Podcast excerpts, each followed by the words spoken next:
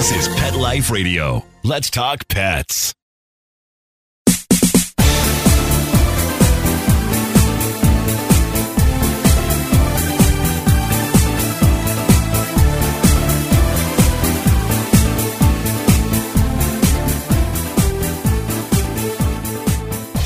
Welcome to Bark and Swagger, everyone. I'm Jody Miller Young, your host. From the comfort of our homes, we've no idea what the lives of the world's strays are like, how they move through their days, what they encounter, how they survive. The new film Stray looks at this and more. And I'm so pleased to have on the show the gifted filmmaker of Stray, Elizabeth Lo. Stray is already award winning, critically acclaimed, and being released by one of the world's most respected indie film companies, Magnolia Pictures, which brought us RBG last year. You're about to experience a behind the scenes look into the making of Stray, why it's important, and how we can help animals through it. We're going to take a short break from our sponsors, so grab that favorite beverage, get comfortable, and we'll be right back. Pets are part of the family. Make sure you can always afford the quality health care they need with Easy Pet Check, a nationwide pet insurance alternative. With Easy Pet Check, you'll save up to 75% on all your pet's health care at any licensed veterinarian in the U.S. Easy Pet Check accepts all dogs and cats regardless of pre existing conditions. Visit easypetcheck.com. That's the letters easypetcheck.com. Taking care of your pet can be easy with Easy Pet Check. Let's Talk Pets on PetLifeRadio.com.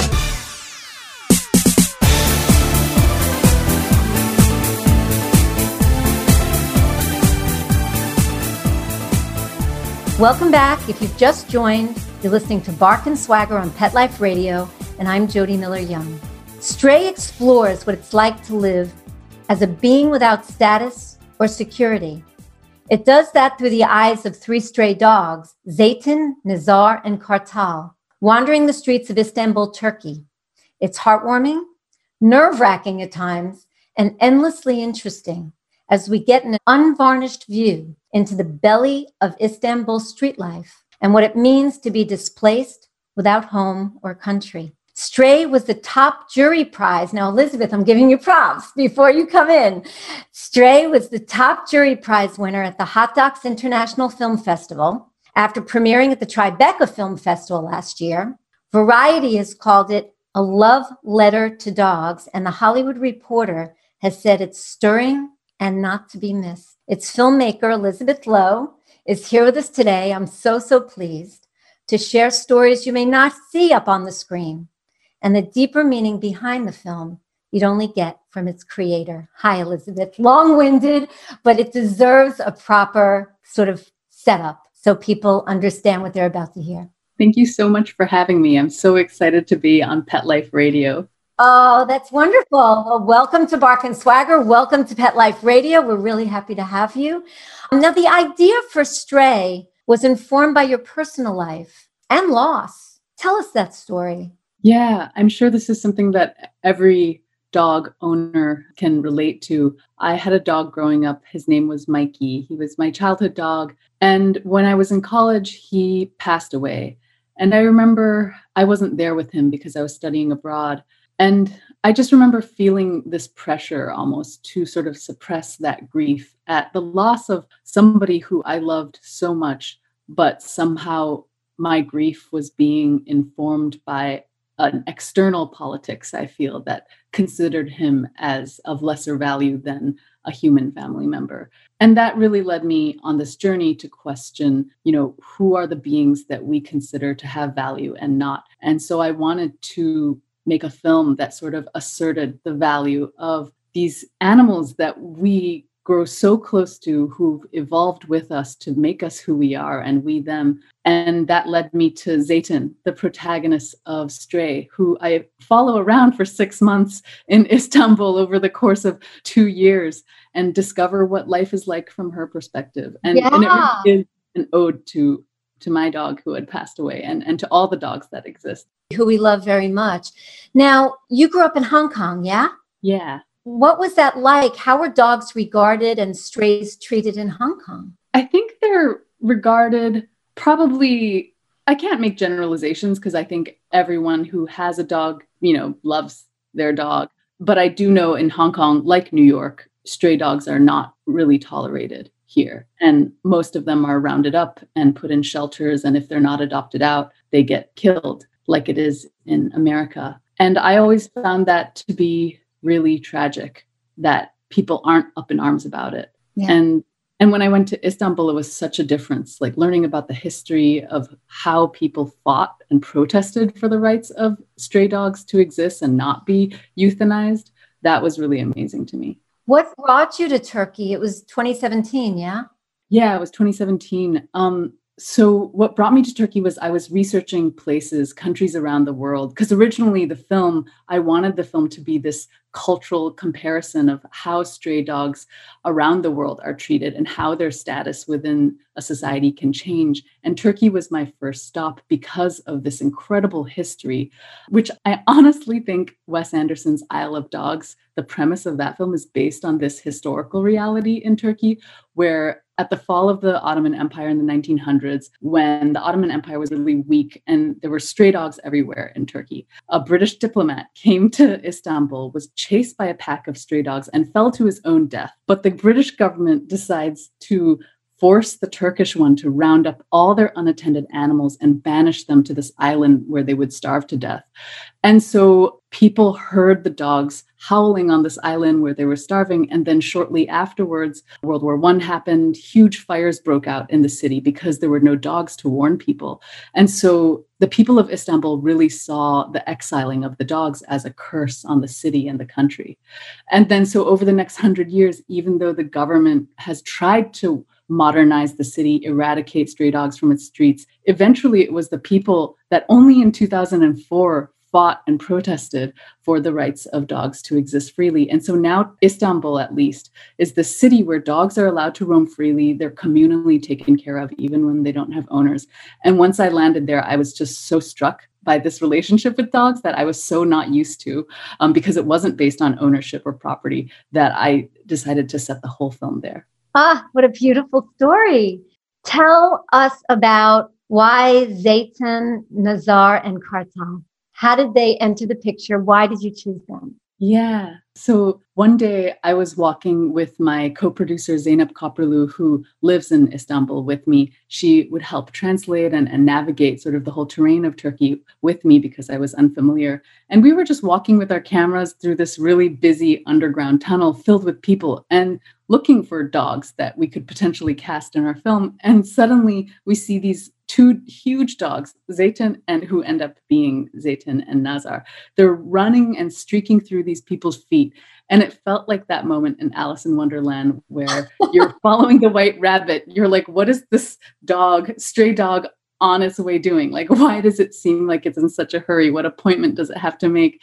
And then we end up following them and chasing them, and they end up, they were on the heels of these young Syrian men that are in the film who are making a living on the streets of Istanbul side by side these dogs. And so that relationship that they had, this on and off again relationship that they had with these young men was really beautiful to me. And then they lead us to Kartal, who eventually enters the story as a puppy.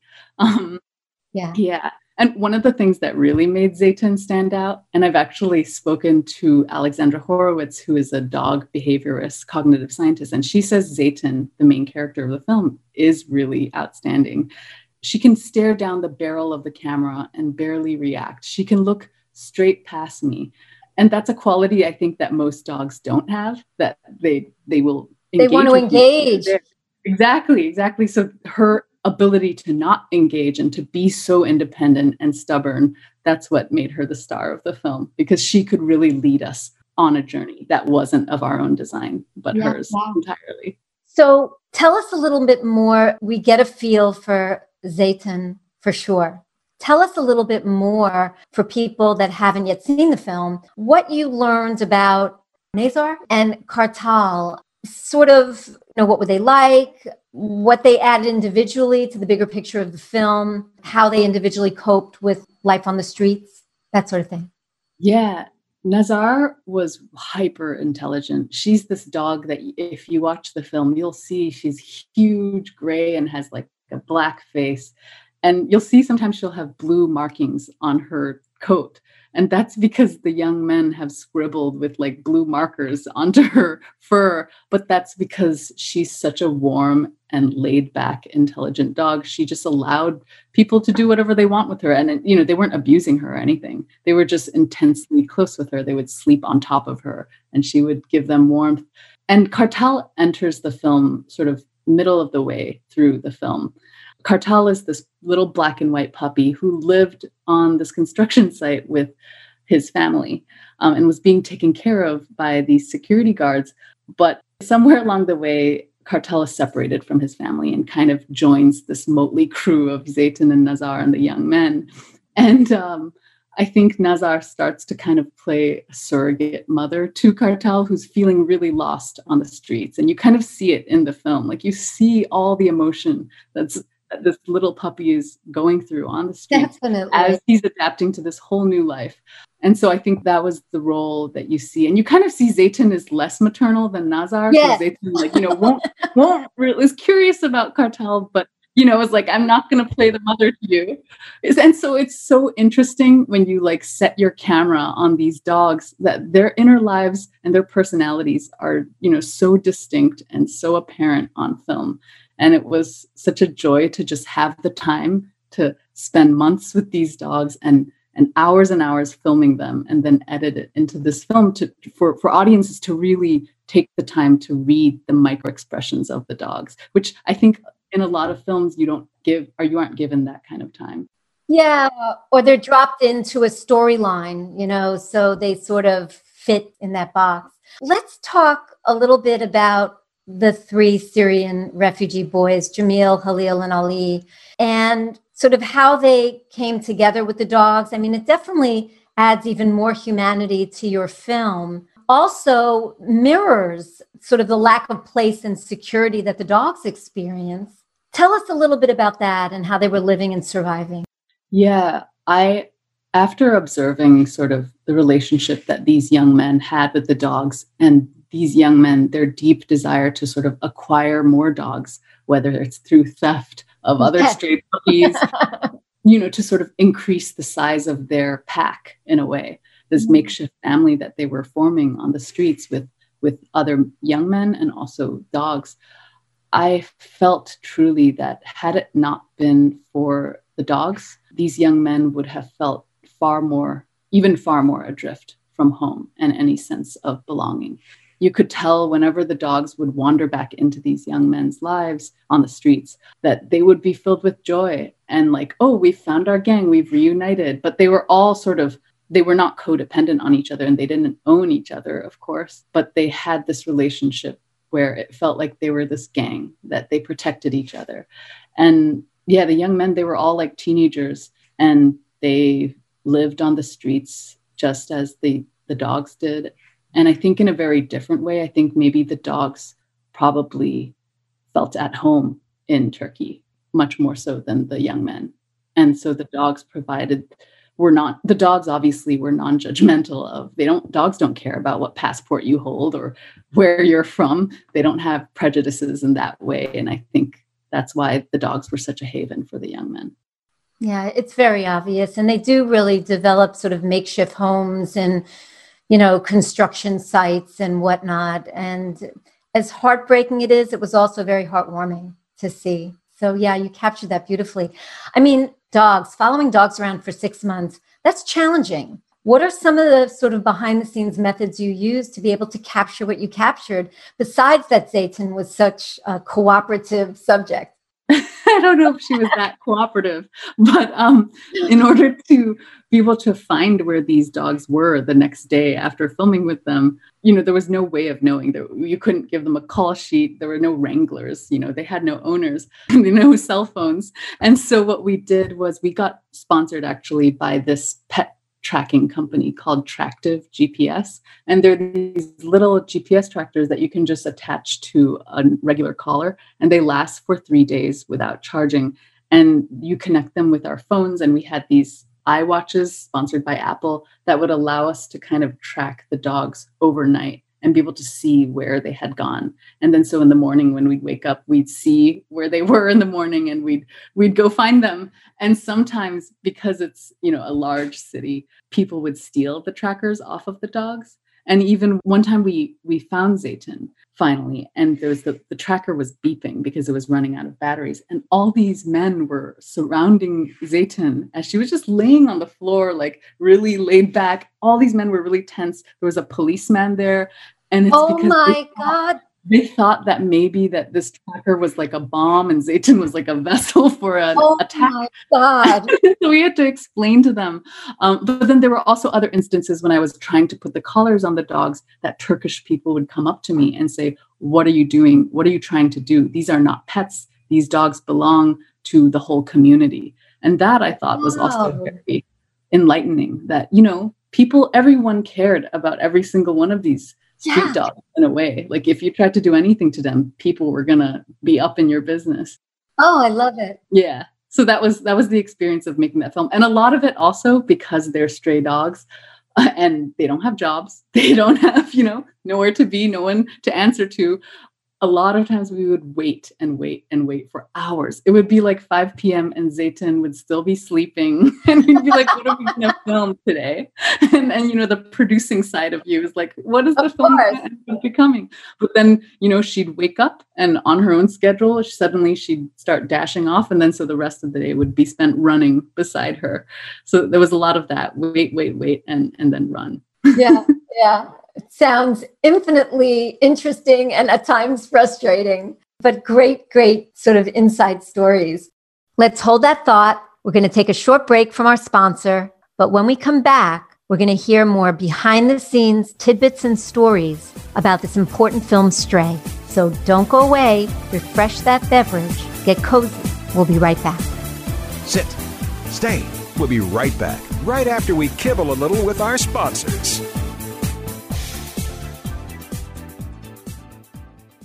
Take a bite out of your competition. Advertise your business with an ad in Pet Life Radio podcasts and radio shows. There's no other pet related media that is as large and reaches more pet parents and pet lovers than Pet Life Radio. With over 7 million monthly listeners, Pet Life Radio podcasts are available on all major podcast platforms. And our live radio stream goes out to over 250 million subscribers on iHeartRadio, radio.com, TuneIn, Stitcher, and other streaming apps. For more information on how you can advertise on the number one pet podcast and radio network, visit PetLifeRadio.com slash advertise today.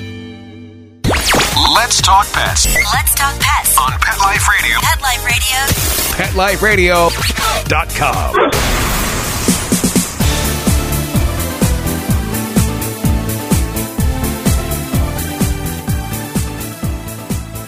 Welcome back to Bark and Swagger on Pet Life Radio. I'm Jody Miller Young. If you're just joining, we're here today with Elizabeth Lo, filmmaker behind the important new movie Stray. Stray explores what it's like to live as a being without status or security through the eyes of three stray dogs, Zeytin, Nazar, and Kartal, wandering the streets of Istanbul, Turkey.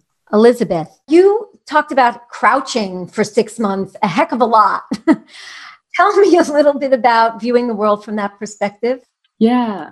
I mean, something that I have always found as a dog lover and as a viewer of films very frustrating about films that have been made about dogs in the past and currently is that when they claim to be about a dog story, they don't truly try cinematically to embody the literal perspective of dogs. And at least if you're going to make a film about dogs, don't set it at our height, you know, at six feet or five feet. Set it at their height, two, two or three feet, you know, to to try to Oh. transport you using what film is best most capable of doing, you know, communicating, conveying this feeling of being in a place beyond words, which is the language of dogs. And so I felt it was really important to develop sort of a contraption that would allow me to crouch low and follow these dogs, but not, you know, and be running with them, but also not be nauseating. And so we we built a stabilizer hanging off of um, sort of my my waist that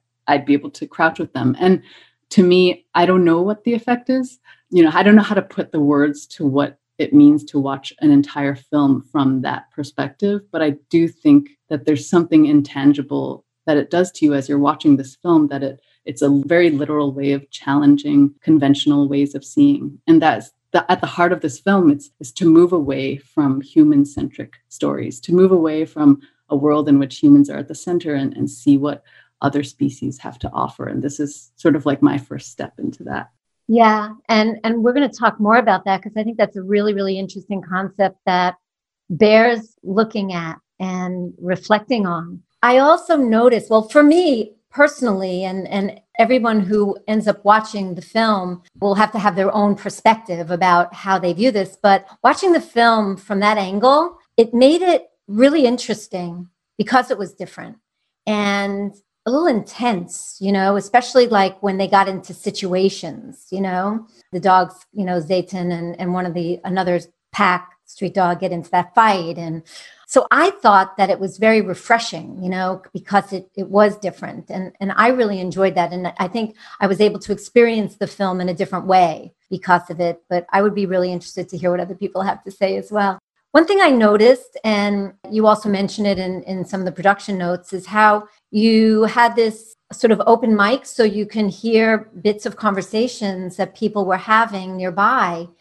And, you know, some of them were really interesting. One woman talking about her marriage and how it was a loveless marriage and, you know, she wasn't sure what to do about it. What made you sort of interweave that into the bigger picture?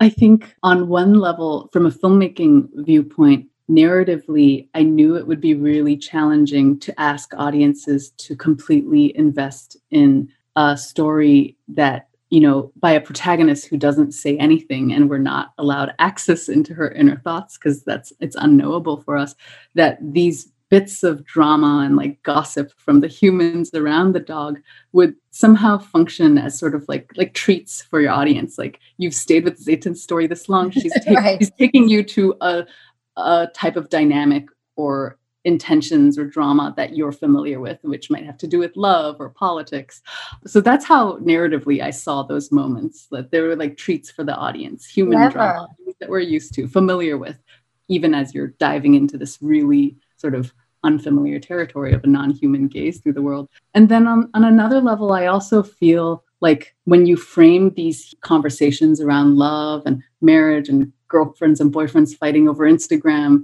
these kinds of things that from a, when you, you're seeing it through a dog's point of view that it, it will do something to that conversation that somehow it will maybe it will undermine it or it will ground it. And you know if you imagine a dog who is unfamiliar with social media listening to something like that what would that dog think? And so by grounding us in zeytin's perspective all these little dramas meaning is added to them or taken away and yeah. and that was very much sort of at the heart of the film like what does humanity look like from the perspective of dog the things that we're so concerned by are are animals concerned by that too and yeah. you know i don't know the answer to that but that was part of the intention yeah now along those lines, you went into this film with the idea of setting this in a city where you were fascinated by what they were able to do with regards to strays. What was your biggest takeaway after spending six months in that environment with the dogs from the perspective of the dogs? I think this will be probably challenging for most people to hear because prior to setting out to make this film, I also assumed that you know stray dogs lives would be really sad and you know without love but actually what i've discovered is especially after i returned to the states where i live long term that i really missed being a part of a city where you know when you walk out of a restaurant with leftovers there's going to be somebody that you can give it to and you can participate in this daily act of grace instead of all the waste that we we produce and having relationships with other animals on and other species on their terms is something that I will treasure from my time in Istanbul. And I wish that the cities that I'm from, whether it's Los Angeles or Hong Kong, that there was a way that we could turn back time and go to a time when we could coexist with with dogs in this way although I think that's you know it's it's it's tough once a society has kind of turned its back on the idea of stray dogs as not being a problem. It's yeah. it's hard to sort of convince people otherwise. But Istanbul feels like a very a working model of what what life can could be like. Like a bit of an oasis in a way. Yeah. Yeah. yeah. It's really interesting. Um, because generally people th- you know think oh my god why don't you just take the dog and find it a loving home? That'll be so much better. But for some of these dogs especially a dog like zeytin it may not be so much better at all. No way. Like when i tried in the early days of production when i tried to put a, a collar and leash on her to like try to like take her to a place where i wanted to film she just the moment a collar and leash was on her she just froze and like stood there and re- and sat and refused to oh, walk. having it. Yeah, and what I was always amazed by was these dogs would take themselves on three hour, four hour long walks and adventures, being joined by other packs of dogs, other people, and they would, you know, just go at their leisure. And that made me think, you know, most dogs have, you know, two hours of walk a day or, you know, half an hour of walk a day. And what kind of much more compromised existence are they living? In our care based on our standards of what we think we're providing to them yeah. versus what they naturally, if they were unattended, what they would choose to do with total yeah. freedom. Very interesting. Very interesting. Another thing I noticed in the film was sort of this kindness in the way some strangers communicated, yes, with the dogs, but also with the boys. They met a couple of men along the way, the trajectory of the film, who gave them almost fatherly advice do you have any reflections on how human and animal strays are regarded in this particular culture and, and how that informed it? Definitely. I'm so glad that you observed that and brought that up because I don't think everyone does. I think sometimes people ask, oh, it seems like the dogs are treated better than the men. But I think you're so right. And that's something that I really took away from that experience of filming too that this warmth permeates the society. And i may be overstepping my bounds because i'm sure there's you know a lot to critique too about the situation there. It's never black and white. Yeah but what i felt even with the security guards who were evicting the young men from the abandoned construction site they did it with yeah a fatherly kind of warmth and care you know they're patting them on the back they're touching them they're not disgusted by them and they're trying to give them advice. And I do feel that there is this connection between how stray animals are treated and then also how, you know, we can question the motivations of why there are so many refugees allowed in Turkey and all, all the things that are constantly changing. And that's super complicated. But I have to say, a lot of people that I talked to there about the refugee crisis, they saw them as brothers in need and, and they saw their own city as a refuge for members of another country. And I think that attitude is, you know, goes beyond the political moment that Turkey might find itself in and is deep in the civilization. I definitely am probably overstepping all bounds in saying that, but that's just it's your observation. Observed as an outsider, yeah. Yeah. yeah which is be- it's a beautiful beautiful thing and something that the world needs to get back in touch with my humble opinion. But that leads perfectly into the bigger picture of what you are presenting in this film. And i'm going to read a quote from you to sort of set it up. When xenophobia species destruction and nationalist sentiment are rising around the world Stray springs from these cracks in our anthropocentric modernity. It asks us to reevaluate what it means that our streets are continuously emptied of everyone except those whom we've deemed to be its legitimate citizens. Now, that's a very powerful idea. Talk about that a little bit. I think the struggle of all oppressed beings, whether you're you happen to be of a species that's not human and therefore you have almost no rights in our world or you're from a different country or gender or sexual orientation. All the things the arbitrary factors that systems use against you to discriminate against you and to disempower you i think that they're all connected. I see a lot of overlap between all the social justice struggles including the fight for animal rights. And this film is an attempt to use cinema to assert. For me, it almost almost feels religious because it's of the, the absolute value of all beings, including this one that I happened to film over over two years. which, you know, is this inconspicuous dog. But if you just pay a little attention to lives that seem insignificant or that are considered, you know, not contributing to society in a productive way in whatever our modern sense of the word productive, that they have such rich inner lives and have so much to offer and have so much to reveal about ourselves too, if you just look. And teach us if we're open to it, right? Yeah, yeah. Mm-hmm. yeah. And yeah. for me, I'm an outsider to Turkey, and a lot of people who are watching this film will be, you know, not Turkish and i think i think there's a lot of narratives around countries that we're unfamiliar with. And it's such a beautiful place and what they're doing with animals there is really incredible. And i want the film to almost act as this decolonizing tool to make you question oh the things i thought of stray animals or the ways in which our cities are meant to operate that to question your own assumptions of what is con- you consider humane or not because that was the journey i went on. I always thought oh the cities with stray dogs you know they're not taking care of their dogs but actually it's it's the complete opposite um, is what i discovered and and i hope that the film you know sparked something in audiences to question their own assumptions because i think questioning your own assumptions is such an important part of helping dialogue happen between different factions of the world. That may not agree. Do you think that we're too far along. It, it's too late in places like, you know, middle America or New York City or Los Angeles or London or Beijing. Do you think that there is a way back to go forward? That's a huge question. And it's just, it's your opinion. But what do you think? I think the pessimist inside of me is even worried for the dogs of Turkey and Istanbul, where I think I think the film is in part an illustration of the precarity of life and whether you're a refugee or whether you're a stray dog currently tolerated by a system that I think can change overnight, as we've seen throughout the world to different populations, human and animal.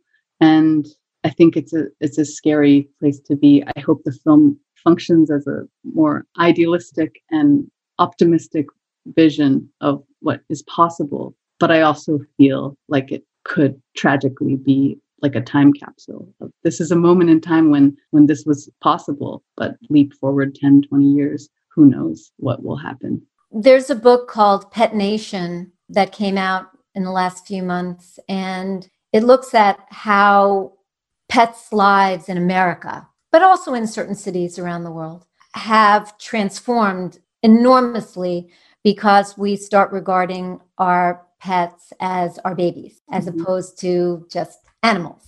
Yeah. And what that's meant in every lane of society, and how, from the research done behind the book, it's a trend that continues to grow. So, you know, maybe there's hope there. Maybe there's hope there. It's a parallel lane, it's not the same lane, but maybe there is some hope to regard animals in a way that just another being, another being, sentient being with rights and feelings and the right to live as they want to live. I really hope so. I really hope so. yeah, yeah. Is there anything else you want to talk about that we haven't covered in the film, Elizabeth? No, I, I think this is oh this good. Is you can ask me anything, and but I just hope people. I hope that there's just a small something awakens in audiences as they stare at this movie if they get a chance to watch it where you know it feels like there's no dialogue happening and you're just observing this dog you know on its daily routine that it sparks people's imaginations somehow for the absolutely better. Tell people where they can find you and Stray on social media.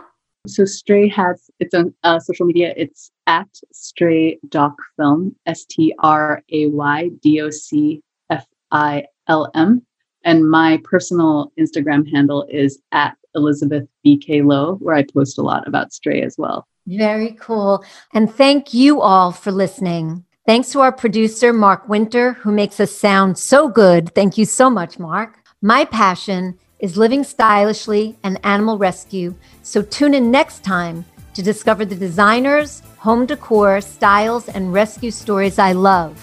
Today's story, it wasn't about rescue, but it was about honoring dogs. We do that too on Bark and Swagger. Don't forget to visit me at barkandswagger.com where you'll find great fashion, shelter stories, and more. So until next time, when fierce fashion calls, bark and swagger. Let's Talk Pets every week on demand, only on PetLifeRadio.com.